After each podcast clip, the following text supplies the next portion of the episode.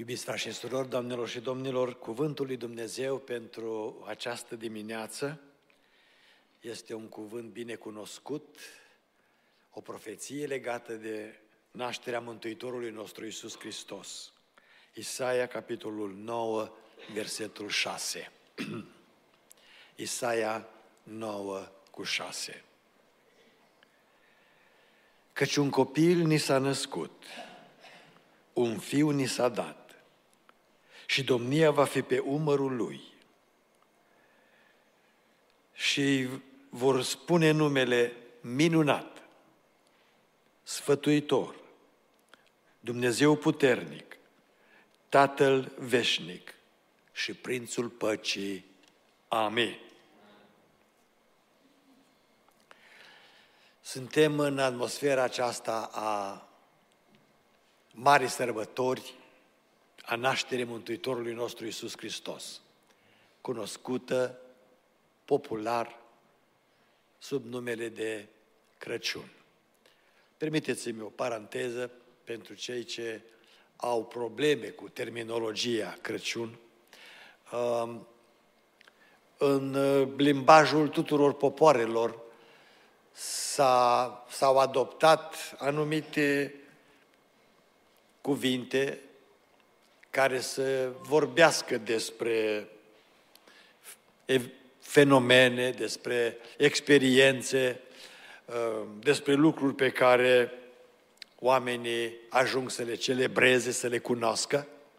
Și în cadrul religios al poporului român, nașterea Mântuitorului Iisus Hristos a ajuns să fie uh, pusă împreună într-un cuvânt, într-un termen popular numit Crăciun.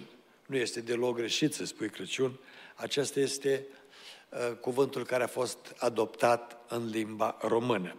Și, de fapt, vreau să ne aducem aminte despre acest mare adevăr. Nu toți termenii pe care noi îi folosim în viața de credință sunt uh, termeni biblici. De exemplu, cea mai mare sărbătoare în uh, lumea penticostală care este? Rusaliile, nu? Botezul cu Duhul Sfânt, pogorârea Duhului Sfânt. Nu este termen rusalii în Sfânta Scriptură. Este o terminologie adoptată în limba română și încă vine de la o sărbătoare a rozelor, probabil, um, care coincidea cu sărbătoarea pogorârii Duhului Sfânt și atunci s-a adoptat acest termen. Crăciun, probabil, probabil, că în limba română vine de la uh, terminologia latină co-oratio. Co-oratio adică să-L lăudăm împreună, este în limba latină. Limba noastră este limba latină, nu?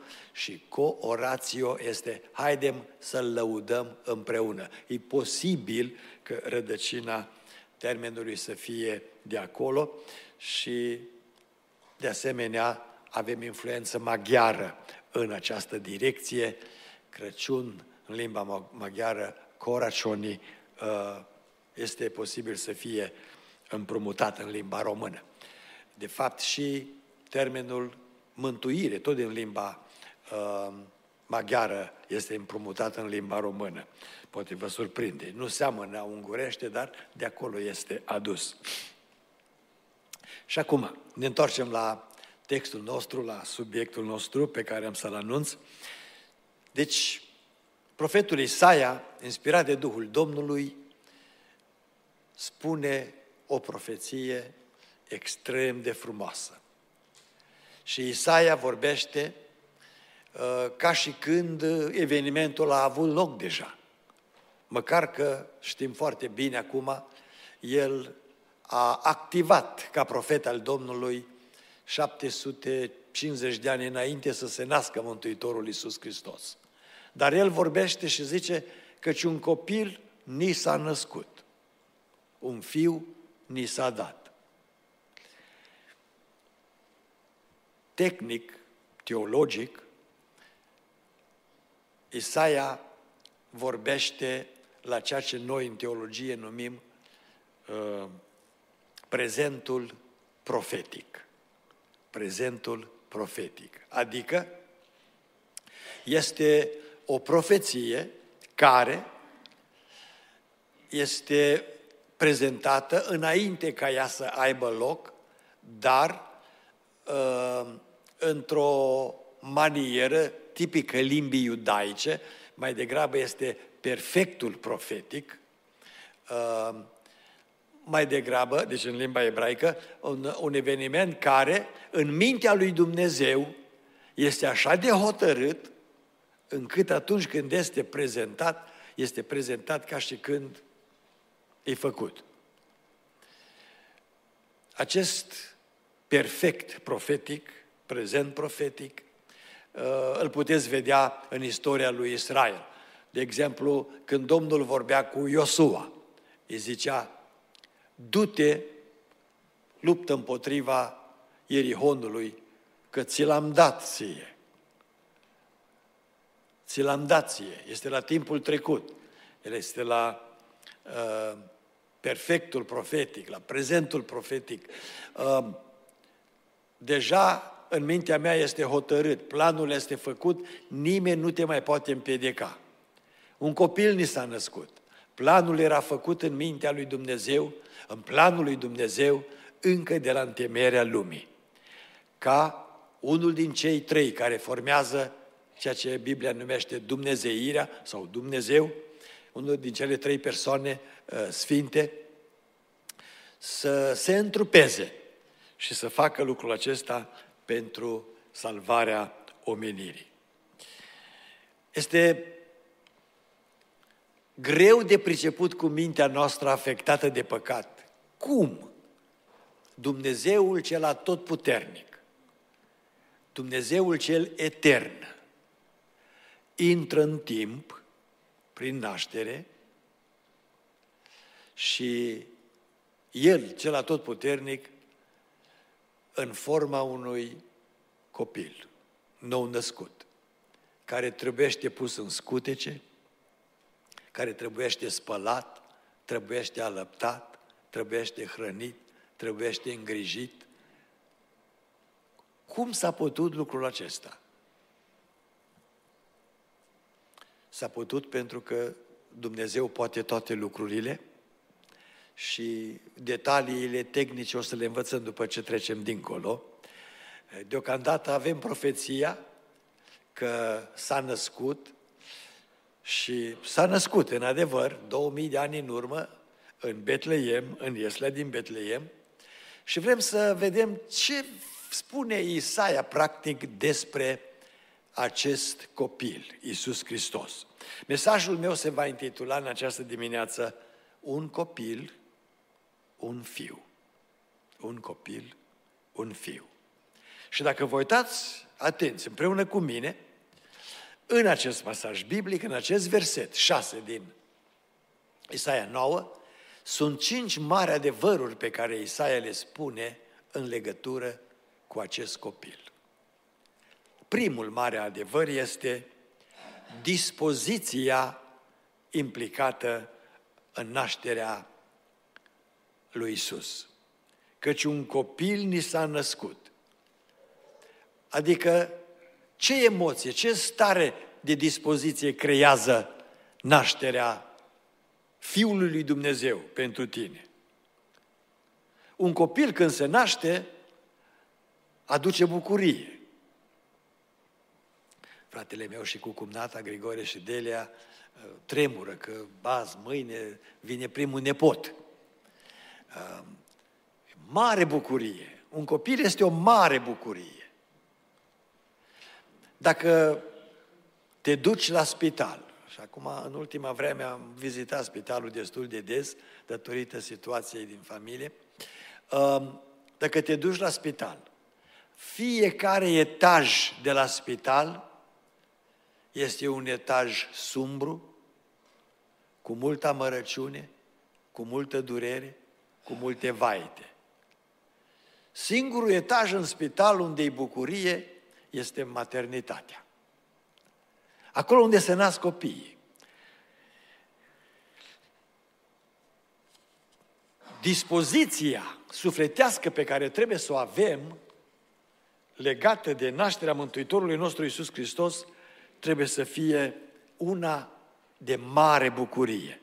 Așa a spus și îngerii în Luca 2 cu 10, că își va aduc o veste care va fi o mare bucurie pentru toți oamenii. De ce? Pentru că uh, un copil este motiv de bucurie. Un copil este motiv de speranță, este motiv de mângâiere, este motiv de bucurie. Da, copilul este o greutate pe familie ca să-l crești, dar prin natura lui, prin nevinovăția lui, prin gingășiile lui, prin vorbele lui, prin ghidușiile lui, un copil schimbă viața și te, te transformă cum nu-ți poți imagina. Plus că de multe ori copiii sunt în stare de niște vorbe uh, atât de adânci și de înțelepte că te uimești. Dar cum au vorbit?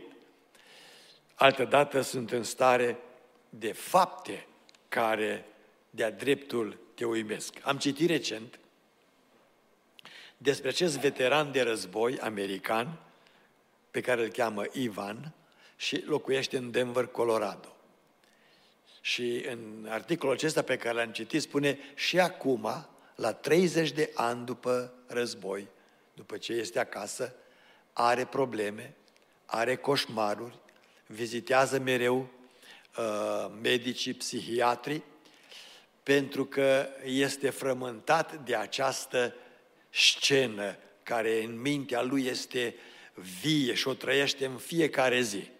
În Vietnam,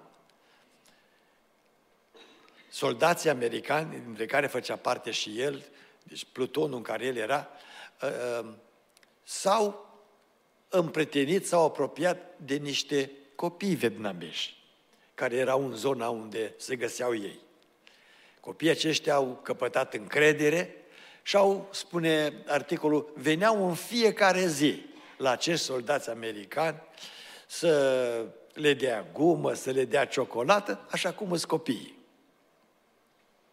Și dintre acești copii, o fetiță de șapte ani uh, s-a apropiat cu inima mai mult de acest uh, uh, soldat, de Ivan, și venea zilnic și îi spunea că îl iubește.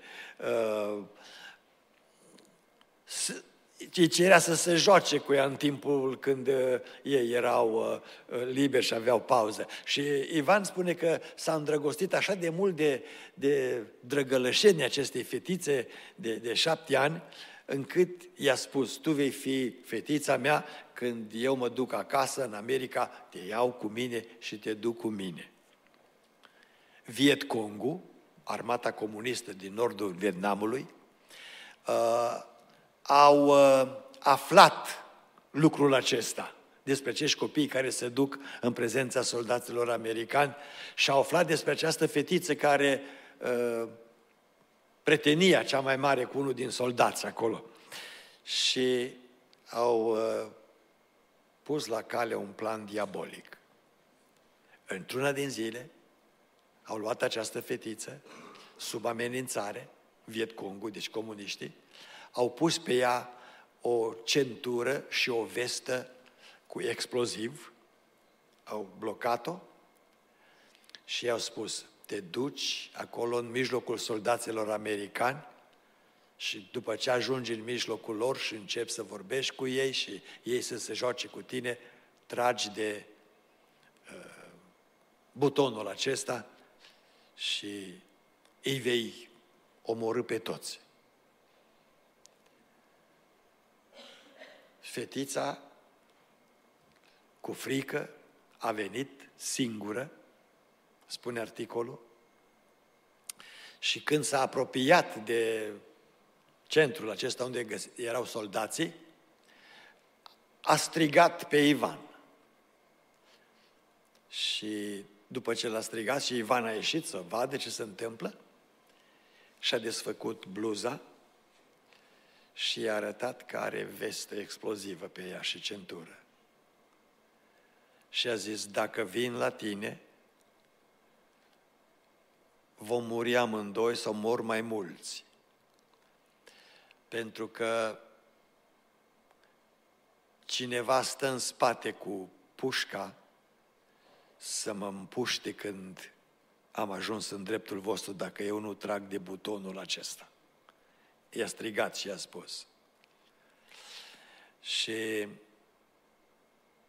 au fost puși într-o dilemă soldații americani, pentru că știau că o împușcă uh, comuniștii, dacă vine aproape de ei ca să moară cât mai mulți, și au făcut o hotărâre. Ivan a luat pușca lui și pe fetița pe care o iubea cel mai mult am pușcat-o.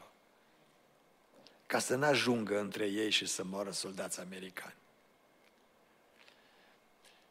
Și de atunci, 30 de ani, are coșmaruri și frământări zilnice, zilnice.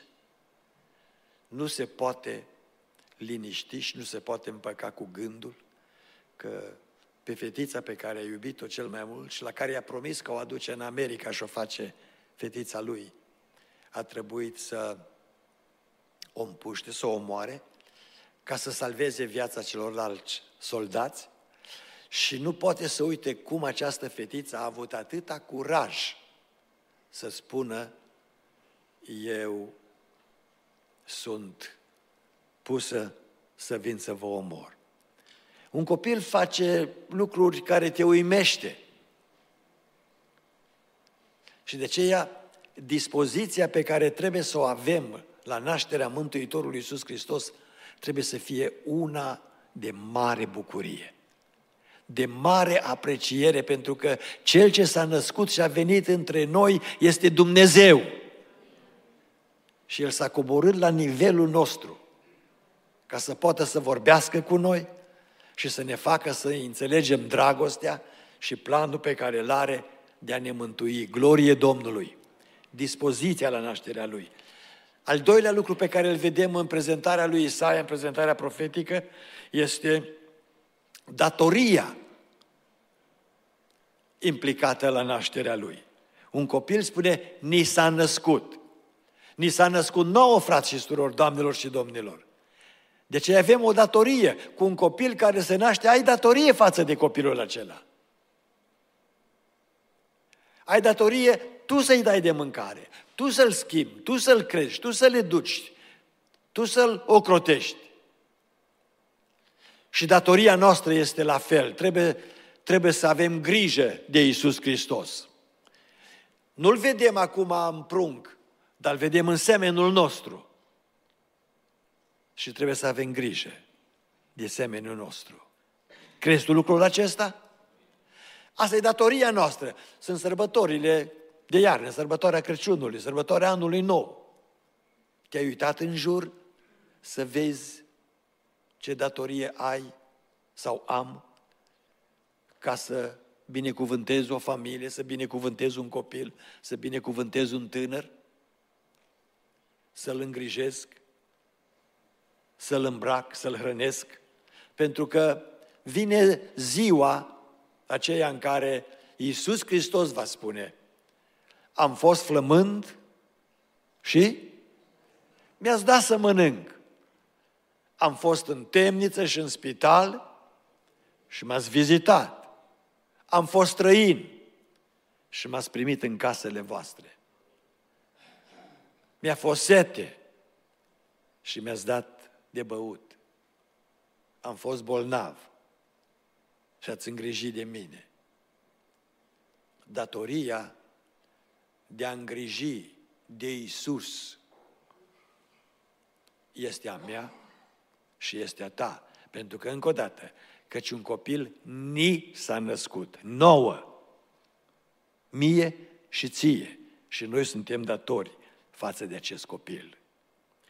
Al treilea lucru, al, al treilea adevăr pe care îl vedem în prezentarea lui Isaia este doctrina implicată la nașterea acestui copil. Și Isaia este uh, atât de subtil și prezentarea lui ca a oricăruia, a oricărui profet, a oricărui predicator, a oricăruia care stă în fața publicului și vrea să învețe despre Dumnezeu, trebuie să aibă o teologie, o doctrină curată, biblică. Și Isaia spune, ceea ce eu vă spun, copilul acesta este om pentru că oamenii se nasc. Dar este Dumnezeu pentru că Fiul acesta ni s-a dat. Și ni s-a dat de sus, de la Tatăl Ceresc. Și de asemenea, Isaia ne spune, copilul acesta va veni a doua oară, nu numai când se naște, că spune, domnia va fi pe umerii lui. Încă n-a fost domnia pe umerii lui Isus Hristos, dar timpurile ne spun că domnia lui este aproape. Domnia lui este aproape, de aceea ne trebuie multă pocăință, multă apropiere de Dumnezeu. O doctrină curată la nașterea Mântuitorului Iisus Hristos. În al patrulea rând, este domnia implicată la nașterea Lui și domnia va fi pe umărul Lui. Când a venit în lumea noastră, pruncul Iisus Hristos a venit într-o lume în care l-a disprețuit și într-o lume care a cerut să fie răstignit. Astăzi, trebuie să recunoaștem că în cea mai mare parte a lumii, Iisus Hristos încă este disprețuit. Însă, astăzi, cum spune și Sfântul Apostol Pavel, mântuirea este mai aproape de noi decât atunci când am crezut. Dacă Apostolul Pavel spune că era mai aproape de el decât atunci când a fost pe drumul Damascului, de noi este mult mai aproape izbăvirea finală. Au trecut 2000 de ani și tot ce se întâmplă în jurul nostru strigă cu glas tare. Vine Domnul.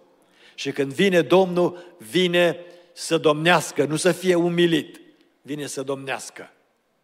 O împărăție glorioasă, o mie de ani, în care El va domni de la Ierusalim, fizic dacă vreți, literal, va domni de la Ierusalim, peste lumea care va rămâne după necazul cel mare și după răpirea bisericii.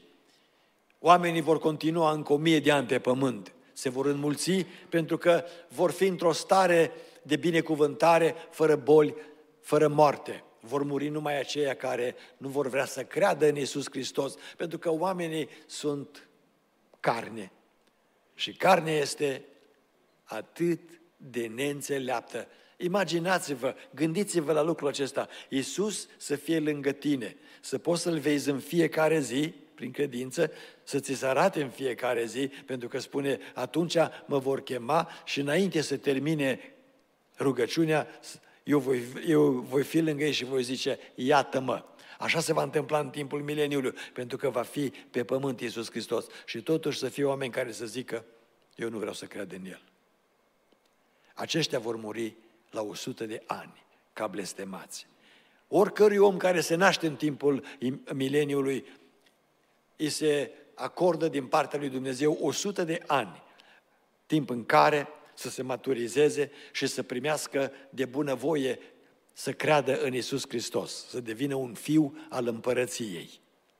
Dacă la, până la 100 de ani nu vrea să creadă în Isus Hristos, cuvântul Domnului spune, aceștia vor muri ca blestemați la 100 de ani, la neîmplinirea zilelor. Pentru că atunci, spune, zilele copiilor poporului meu vor fi ca acedilor din Liban. Vor trăi o mie de ani și oamenii se vor înmulți.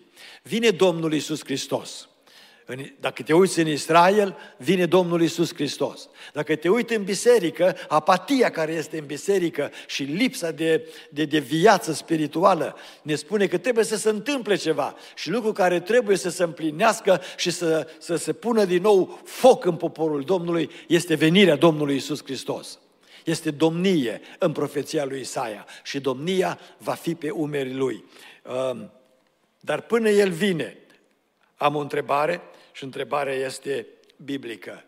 Domnește El astăzi în tine, înainte să vină să domnească ca împărat peste lumea întreagă și să fie împăratul împăraților și Domnul domnilor? Este El Domnul tău?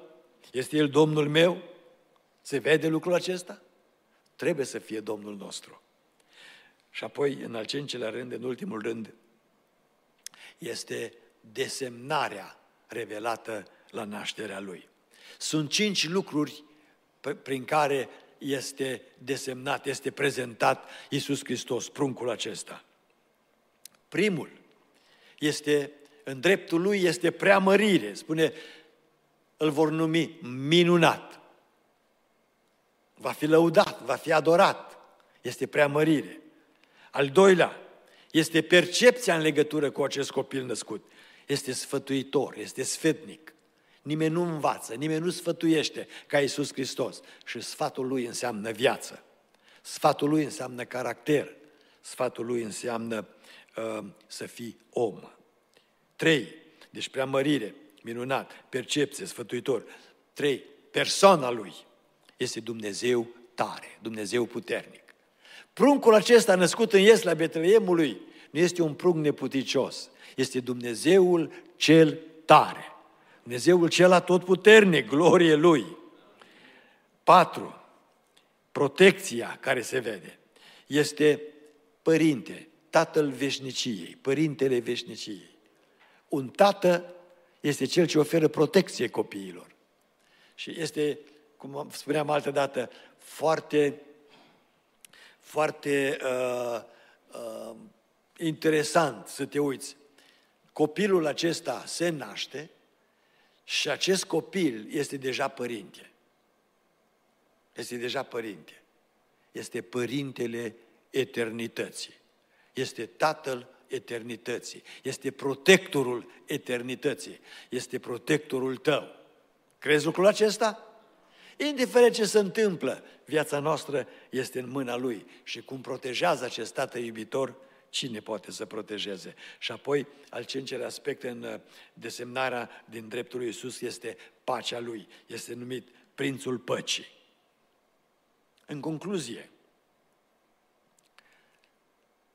profetul Isaia, vorbind la perfectul profetic, care, deși are formă de trecut, căci un copil ni s-a născut, este o profeție cu privire în viitor, dar profeția aceasta este ca și când, și dacă aștepți o mie de ani, este făcută. Planul lui Dumnezeu se împlinește, nu va mai uh, întârzia, nu va mai fi împiedicat de nimeni, pentru că Dumnezeu îl va duce la sfârșit. Și când Isaia prezintă nașterea Mântuitorului nostru Iisus Hristos în acest perfect profetic ne prezintă cinci lucruri.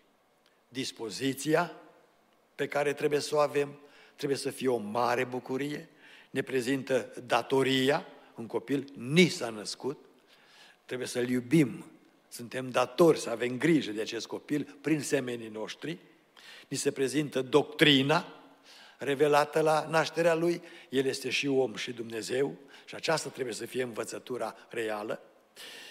Ni se prezintă domnia, domnia va fi pe umerii Lui, o învățătură frumoasă. Iisus Hristos vine a doua oară și ne se prezintă desemnările în dreptul Lui. Este preamărire, este percepție, este persoană sfântă, este protecție divină, este pacea Lui. Din nou revin la gândul legat de datoria noastră și de domnia Lui. Datoria mea este să-L accept pe Iisus Hristos împărat în viața mea. Să domnească El în viața mea. Să domnească în casa mea. Să domnească în Biserica Emanuel. Atunci nu mai gândim omenește, nu mai gândim uh, planul meu să se facă, planul cu tare să se facă, gândul cu tare să se facă. Lăsăm pe Domnul să conducă El lucrurile cu noi personal, cu casele noastre, cu biserica sa, aici și oriunde. Și când El domnește, domnia Lui este numai binecuvântare. Este numai binecuvântare. El nu este un tiran, El nu este un dictator. El este un Dumnezeu al dragostei și în dragostea Lui, chiar dacă ne spune să nu faci lucrul acesta, ne-l spune pentru binele nostru. Așa cum noi spunem copiilor noștri, nu punem mâna pe sobă că e fierbinte și nu o punem pentru că urâm copilul, ci o punem pentru că îl iubim și vrem să-l protejăm. Dumnezeu ne iubește așa de mult. Te iubește așa de mult. Pe cei de la internet, vă iubește așa de mult. Este El Domn în viața voastră? La sărbătoarea aceasta a nașterii Mântuitorului Iisus Hristos, cel mai mare dar, cadou pe care îl poți face lui Iisus, este să-L chem și să-i spui, Doamne, te rog, intră și fii Domn în viața mea. Fii Domn în casa mea.